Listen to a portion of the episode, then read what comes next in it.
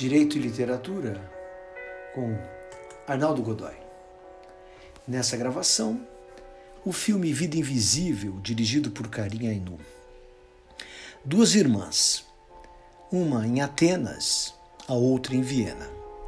As duas, no entanto, no Rio de Janeiro. Dificuldade no encontro, como se em Atenas e se em Viena estivessem, porque em Viena e em Atenas reciprocamente acreditavam que a outra estava. O pai é um tirano, porém, para os tiranos, inclusive para os tiranos de armário, a tirania tem razões que a própria razão desconhece. O triângulo é a figura mais simples da geometria e também representa com simplicidade alguns dos dilemas da vida. Em Vida Invisível de Kairun Anu, o vértice da narrativa é o orgulho ferido do pai traído. As arestas, uma filha que não abria mão da liberdade e a outra que não tirava as mãos do piano. Em um dos casos, o primeiro, literalmente. Vida Invisível sugere três análises: o filme propriamente dito, as tensões da vida levadas para a tela e o enredo. Comecemos por esse último. O fio condutor é um conhecido topói, lugar comum, dos argumentos literários, o tema da carta perdida. No cinema comercial estrangeiro está em Minha Amada Imortal como sugestão de um amor impossível vivido por Beethoven, pura lenda. No cinema nacional está em Central do Brasil como sugestão das limitações de quem não pode ir à escola. Verdade pura. Na literatura universal, troca de cartas, ainda que lidas, estão também em ligações perigosas de Choderos de Laclos, ou em Júlia, ou a Nova Heloísa de Rousseau, talvez o livro mais vendido no século XVIII. Há também cartas misteriosas, escondidas, como se lê no eletrizante conto policial de Edgar Allan Poe. Uma análise mais acurada do argumento exigiria o conhecimento do livro no qual o filme se baseia, de Marta Batalha, que não li. Corre-se o risco do velho dilema do o que é isso, companheiro? Ter se tornado não é nada disso, companheiro. Ou de elite da tropa ter se tornado tropa de elite. Do filme para o livro, do livro para o filme, não são caminhos que guardam distâncias e rotas simétricas. De qualquer modo, em Vida Invisível há temas superficiais e temas também de maior profundidade. Além do tópico da carta não entregue, Há também o assunto da inversão da estrutura da parábola do filho pródigo, Lucas 15, no Novo Testamento. Na passagem bíblica, o filho desviante é recebido com júbilo pelo pai, para o ódio do irmão dedicado. Em vida invisível, a filha desviante é recebida com aversão pelo pai, para o posterior ódio da irmã amorosa. No último caso, a mãe é cúmplice da violência paterna é a sombra do pai, diz a filha tornada espúria. Entre os temas paralelos, a agonia do talento artístico reprimido. Obstruía-se de todas as formas a carreira da irmã pianista.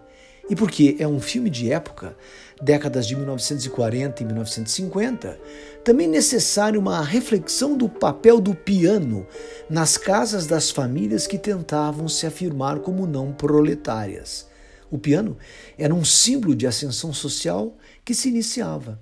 O meu avô, pequeno comerciante em uma pequena cidade de, do interior de um pequeno estado, orgulhava-se na década de 1950 do piano dado à filha, Leila, que exibia seus talentos para visitantes e parentes.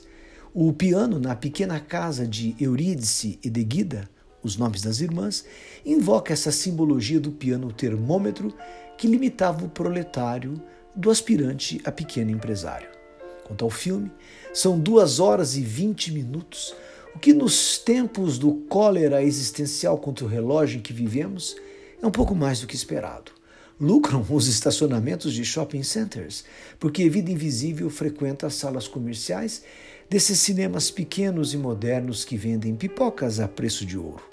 O filme demora para engatar.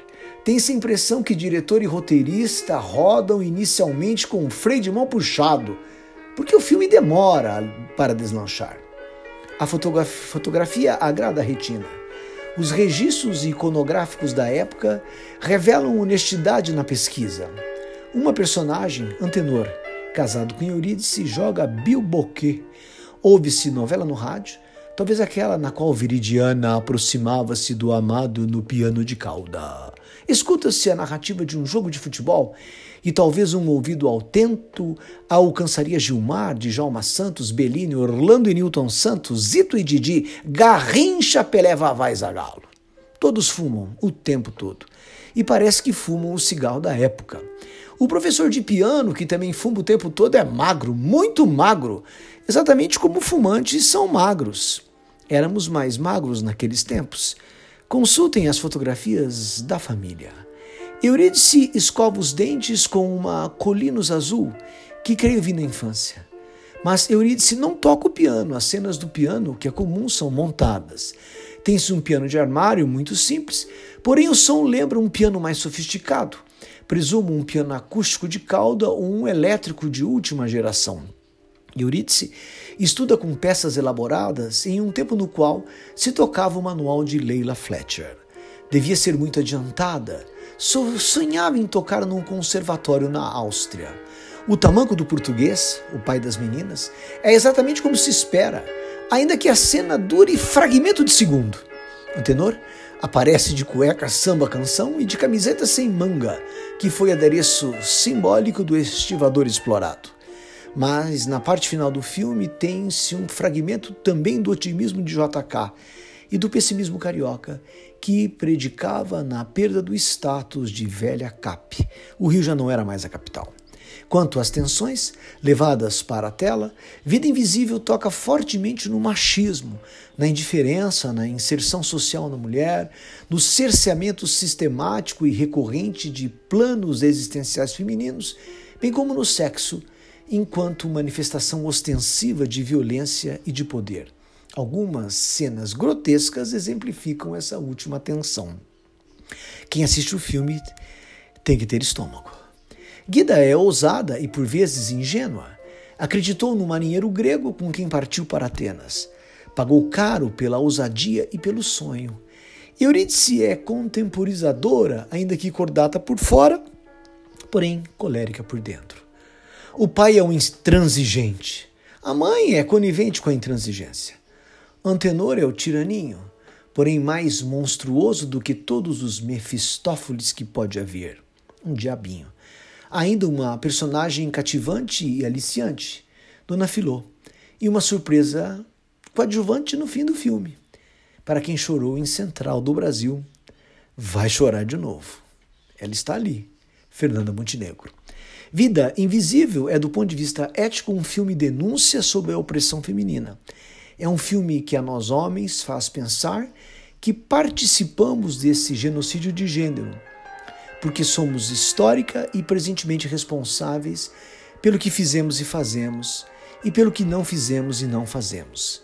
Vida Invisível é, do ponto de vista estético, um delicioso filme de época que pode ser assistido com um vestido preto com bolinhas brancas ou com o cabelo engomado de gumex, degustado com uma deliciosa balinha, sem peso na consciência.